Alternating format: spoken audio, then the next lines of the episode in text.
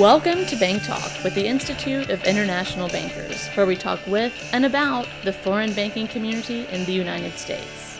Thank you so much for joining us, and please be sure to subscribe so you never miss a beat with the IIB.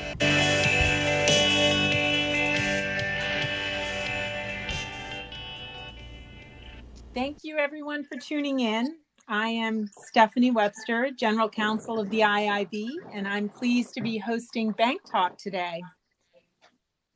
We are honored to have Dave Sewell and Satish Kini from Debevoise joining us uh, to talk about BSA, AML, and OFAC, um, and uh, what we might expect in that space in the future. So let me introduce our guests. Satish is the chair of Debevoise's banking group and a member of its financial institutions group. Dave is counsel in the firm's New York office and a member of the firm's financial institutions and banking group. Um, he's also secretary of the New York City Bar Association Committee on Banking Law, which, of which I am a member. Both Satish and Dave are well known in the industry, particularly in the BSA, AML, and OFAC space. And so uh, we're very pleased to have them here. So thank you, Dave and Satish, for joining. Thanks so much for having us, Stephanie. We really appreciate it and we'll really look forward to the conversation. Great. Yeah, th- thank you very much, Stephanie. Great. So, so let's just dive right in. Um, so throughout 2019 and early 2020, we saw, I think, what continues to be a, a robust pace of BSA, AML, and OFAC enforcement. Um, can you talk a little bit about that? Um, what exactly you're seeing and, and why? Sure, Stephanie. This is Satish, and I'll I'll kick that off. I think uh, you're absolutely right. I think our observation as well is 2019 was pretty robust in the enforcement space. Um, for example, in terms of OFAC fines, I think the final total for 2019 was um, about 1.8 billion, and that involved a number of high dollar amount, high profile actions, uh, including against the foreign banking community. Um, correspondent banking relationships in that context continued to be an enforcement priority. Um, and, uh, you know, some of that was just uh, the tail end of a long line of relate of enforcement actions uh, that many people think uh, may have finally come to a conclusion, which is the these large penalties for um, sanctions violations that involve um, allegations of um, you know stripping of wires and and similar kind of conduct. So conduct that uh, happened a long time ago, but is now just coming to to, to finality. Exactly, I think that's exactly right. Um, but I still think there are other areas where we still are seeing activity. Um, we see um, you know, cooperation among regulators, both U.S. and international, um, cooperation uh, in cross-border investigations, and we've seen that in the in some of the Nordic banks. Um, we see cooperation in the United States at an increasing level between the federal banking regulators and the Department of Justice, FinCEN, OFAC, and so you see situations where there are a lot of multi-jurisdictional and multi-agency enforcement actions. So I think I think that's a, an emerging trend and a reason why I think we're going to continue to see kind of robust activities um, uh, across the board. And then I know Dave is going to talk about this, but certainly in New York, the New York Department of Financial Services um, has continued to signal that it is uh, taking BSA, AML, and sanctions uh, very seriously. Obviously, for New York chartered institutions, there's a requirement to provide an annual certification, the Part 504 certification. Um, and uh, that gives some insights, I think, into what DFS is continuing to kind of focus on. And and are you seeing that that certification is sort of changing the nature and the basis for DFS enforcement actions, or do you think it will? Maybe it's too early.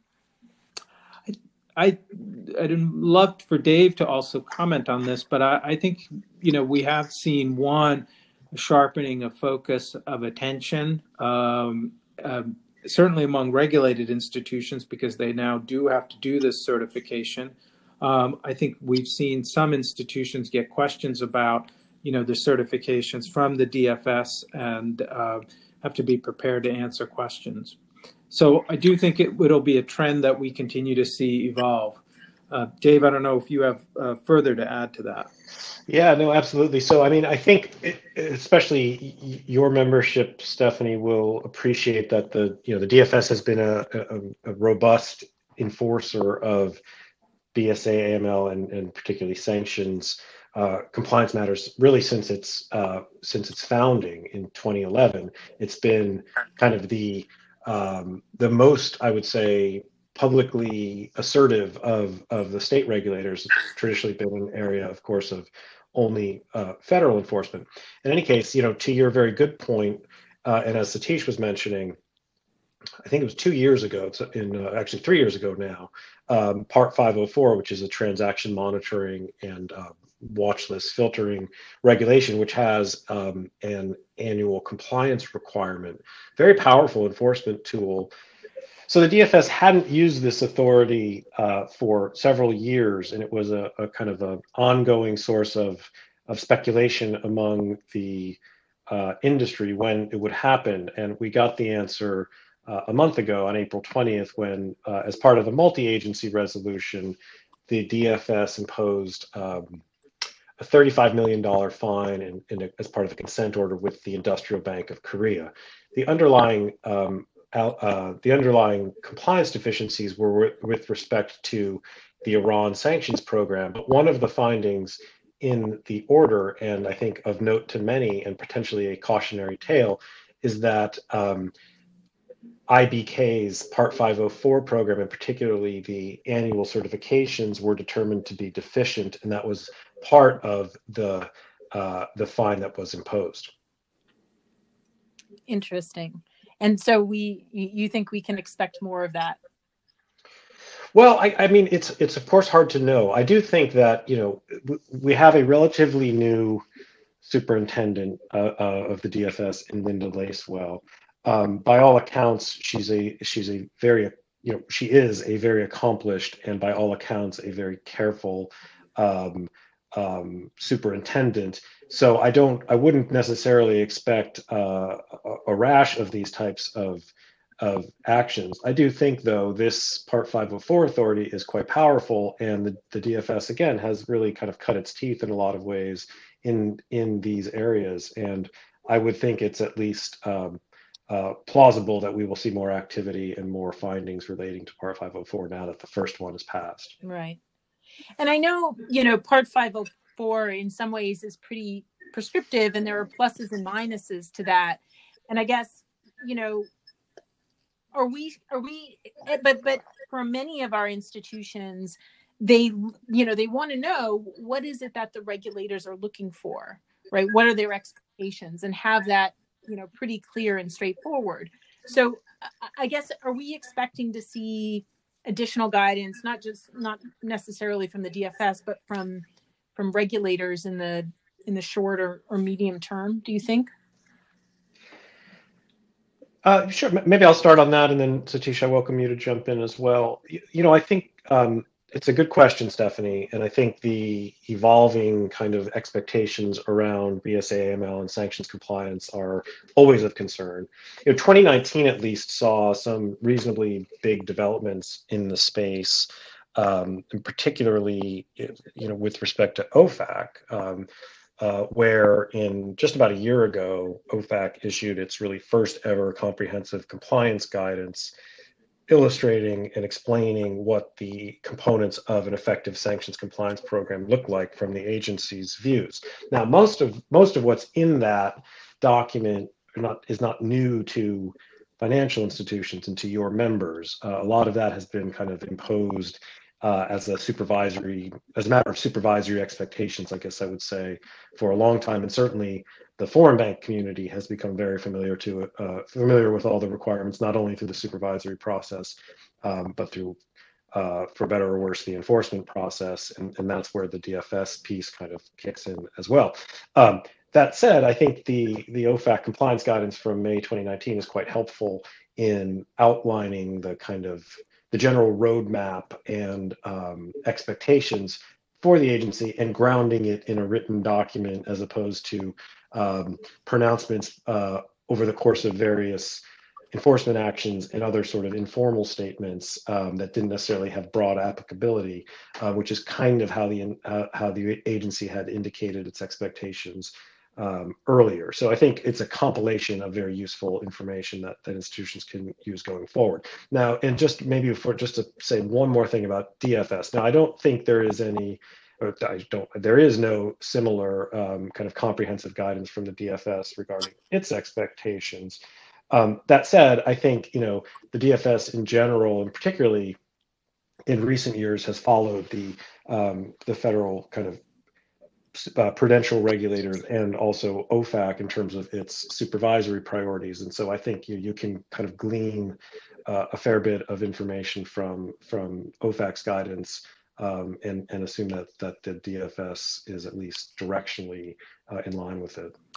I, I, think I agree with everything that Dave said. I think maybe two points to make um, uh, in terms of additional guidance. One is uh, the FFIEC earlier uh, this year uh, started to issue long awaited revisions to its BSA AML examination manual. And uh, it's issued revisions to one part of the manual and said additional revisions would come out on a rolling basis. Um, the focus of those revisions were really to emphasize that um, it's ex- the FFIEC's expectations for risk focused BSA examinations and um, uh, signaling the intention of the uh, supervisors to um, look at things from a risk-based perspective um, and that institutions should not be second-guessed if they've done their risk-based analysis um, and then align their compliance programs to match that. So I think that mm-hmm. was helpful guidance. The other thing that I would note, which is maybe goes the other way and that continues to complicate compliance in this area is um, just the proliferation of, in, particularly in the sanction space, um, U.S. sanctions. Um, it, it had been a much simpler regime when you talked about compliance, um, you know, five years ago. But now, um, sanctions is a favored um, foreign policy tool that the Obama administration used and the Trump administration has used uh, to a great degree. Um, and the types of sanctions that are imposed are increasingly complex, are increasingly detailed and focused.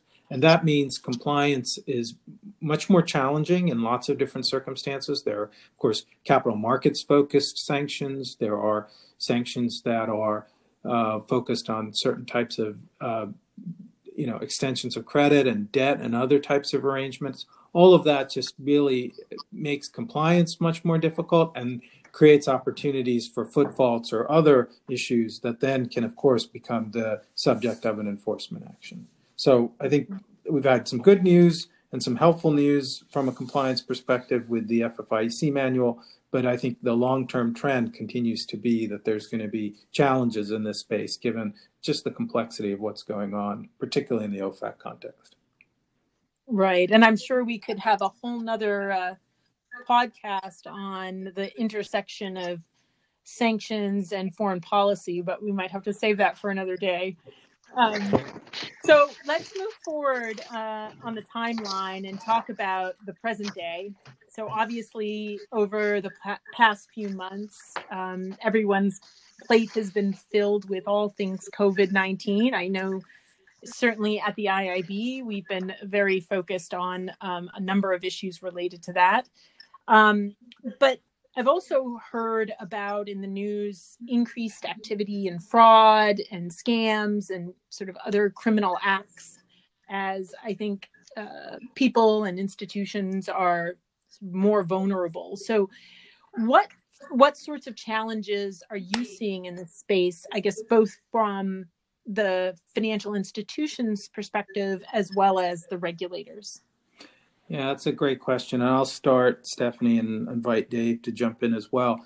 We are seeing um, lots of different challenges for institutions. Um, first, of course, just the whole, um, you know, shelter in place and um, uh, work from home mandates um, that have caused a lot of institutions to uh, call upon business continuity, contingency plans. Um, you know, have had to stretch resources in ways that they didn't have to before. Um, and I think that's caused disruptions and challenges for conducting, um, you know, transaction monitoring, SAR filings, um, sanction screening, making sure that they're doing those things on the timely basis that they're supposed to be doing. Um, and uh, you know, there there has been some guidance from regulators regarding um, that that you know they are expecting uh, people to continue to meet their obligations in this space. At the same time, I think there is a lot of attention on uh, fraud, money laundering, um, other types of issues that emerge from the different um, uh, programs that the government has been launching. Uh, and part of that emanates from, I think there's a real desire to serve uh, small businesses, to serve customers, to get money out where it's needed. Um, and th- there's a worry, though, that in doing that, um, you know, institutions might miss, if they're not very careful, um, fraud or other illicit activities. And in particular, I think a real concern that a few years from now, when the hopefully all of this has come and gone and, and we're kind of back to the new normal, people, you know, there will be investigations from regulators, from the DOJ, from Congress, from others saying, uh, you know, how did you let this fraudster get this money? How did you not catch this money laundering scheme? How did you, um, how did your BSA AML program, um, uh, you know, function uh, during this period? So I think institutions are are one wanting to try and do what they can to try and assist uh, their clients, and on the other hand, though, uh, are really trying to make sure that their BSA AML programs uh, continue to be robust and continue to operate in a way that will um, capture those types of situations that uh, involve illicit activities.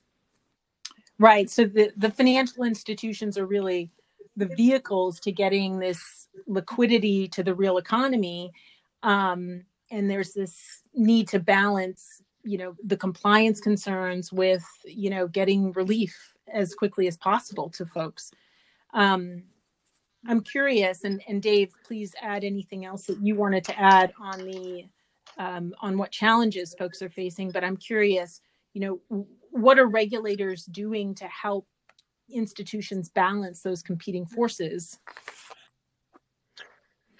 yeah, no, thanks for that, Stephanie. It's a great it's a great question, and you know, I, I think um, it's been one of my reactions to the past, say, two months or so has been a, a, some degree of astonishment um, at the kind of the velocity with which expectations seem to be changing.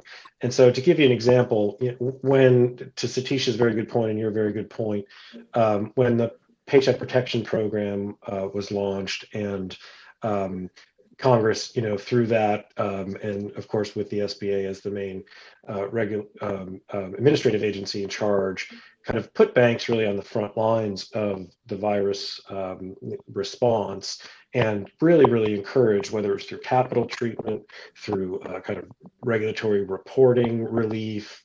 Um, the the Fed, in fact, has sort of um, said that it will not conduct examinations for the most part, relying instead on continuous monitoring. All these steps uh, kind of taken to help uh, banks kind of have comfort that they can lend faster into you know in greater volumes than maybe they would have otherwise in a in a kind of more you know ordinary uh, circumstance. And I think you know all of that has been helpful. And and just to I'll talk in a second about the BSA AML um, aspects of that, which I know is our main topic. But just you know generally, I think there has been this spirit of forbearance, or at least there was. Um, you know, I think that we're starting to see some signs of that changing um, a little bit. You know, it, it kind of started with um, stories about public companies borrowing through the PPP. Right and uh, you know criticisms are related related to that. Uh, we've seen now, to Satish's point, the DOJ, states attorneys generals, um, uh, you know, other agencies starting to ask questions about lending decisions and so forth. And you can almost see in in in far more rapid terms the pendulum swinging back. Now, having said all that, I think on the BSA AML front, one things that one thing that the agencies and really almost every agency has done is issued some sort of guidance acknowledging the challenges that Satish, you know, ticked off earlier, including remote working arrangements and so forth, strain on systems and, and those types of things. And, you know, so you had uh, FinCEN and OFAC separately issuing guidance saying, you know, in effect, we understand the challenges and if this relates in, you know, delayed filings or other uh, issues, um, and of course I'm paraphrasing, you know, we understand. Um, I think there was a, a lot of comfort taken from that, that foot faults, at least maybe in the in the short term, won't be uh, cause for um, you know criticism or or or anything like that. Um, I think the, the, the the difficulty is the longer term is is harder to evaluate, and the most recent statements again about um, you know scrutiny as to the lending through the Paycheck Protection Program and else, elsewhere uh, is a little more concerning. And the echoes of kind of what happened after 2008, 2009, where there was a huge uptick in uh, especially BSA AML related enforcement after the crisis receded is, I think, very much in everybody's mind and and and uh, of concern. Right, and and I guess given given the experience of um, F, FBOs in this space. Um, how, how comfortable do you think FBOs should be in embracing this flexibility? You know, are they really going to be okay? or, you know, are the regulators going to look back and start to see, you know, fault instead of, you know, acting on this flexibility? That's for either Satish or David. Yeah, it's a great question. I, what we've said to some of our clients, uh, it, it really, I think the, I think where clients choose to depart from existing policies and procedures, where they need to make um, uh, revisions because of the need to get liquidity out or because of the work from home nature of of efforts you know, make sure things are documented, make sure the rationale is put forward, uh, make sure it's the governance around it is strong. Because our worry, uh, for all the reasons Dave went through, um, is uh, our our concern is that institutions um, in the future may face inquiries, and FBOs, uh, if past as prologue, may particularly face inquiries about actions that they take now um, and you know determinations to vary from their existing policies and procedures to accommodate the extraordinary circumstances that they're in right now. So I think there has to be one eye uh, paid, you know, attention to what is going to come down in the future. And as Dave said, I think there are already signals that uh, institutions are going to get questions about their financial crimes compliance and uh, what they did during this period. I think what one point I agree with all of that. One point I might just add, and, and we're you know we're firmly in the realm of speculation here, but I do think there was, to my mind anyway, I was you know I was at the Federal Reserve during the last crisis, and you know I think there was a sense, not necessarily within the Fed, but in the public more generally, that you know that crisis was kind of something that um, the financial institution, if it didn't, if financial industry, if it didn't cause it, at least maybe didn't help it. And, and again, I'm not endorsing this view. I'm just saying I think that was the public perception. We're in a very different kind of meta climate right now, where I think, you know, I think that the the banking industry and financial institutions in general are not quite in the crosshairs publicly in the way that they were in 2008 2009 and, and after were and so you know at least maybe this is too optimistic, but I th- I'm hoping that maybe some of that spirit, where the banks seem to be p- kind of part of the solution rather than part of the problem, may inform the public debate, you know, and and in fact the supervisory and enforcement um, environment in the you know the years to come after the pandemic. Recedes. Right. Although it seems that uh, nonetheless institutions should protect themselves just in case that isn't the situation in the future. Without Without question. Yeah. Yes. Yes. Without question. Okay. Um, well, thank you both so much for your insights, uh, especially in this uh, era of uncertainty. Um, I know your clients appreciate your thoughtfulness, and our listeners will will most certainly find this useful. Um, before we wrap it up, is there anything else that you would like to add um, to the conversation? No, I think uh, Stephanie, as usual, you've covered the field very, very well. So I can't think of anything. It's been uh, a pleasure to do this, and uh, uh obviously, the IB is always at the forefront of of thinking about these issues, um, and uh, I'm sure it will be going forward as well. Great, Dave.